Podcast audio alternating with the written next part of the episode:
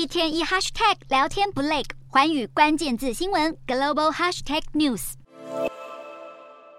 近年来，社会大众使用电子支付的比例大幅增加，全球有超过八成的中央银行都正在计划发行央行数位货币。美国联准会以及 MIT 正在合作测试数位货币。欧洲央行也正在研发测试，而中国的数位人民币也正在大规模试行。到底什么是央行数位货币呢？一般数位货币可由私人或央行发行，有自定的计价单位，例如比特币。两者最大的差别就在于，央行数位货币同时就是法定货币，也是数位货币，由中央控管发行。民众将放在银行的存款转换成央行发行的电子货币，存在电子钱包就可以消费。货币在数位机制运作下，就能发展成为电子支付系统。而电子支付就是我们现在生活中习以为常的 LiPay、Apple Pay 等等。针对市面上的电子支付，央行也有担忧。一般来说，为了确保货币流通，电子支付需要有足够大量的人员使用，这也代表。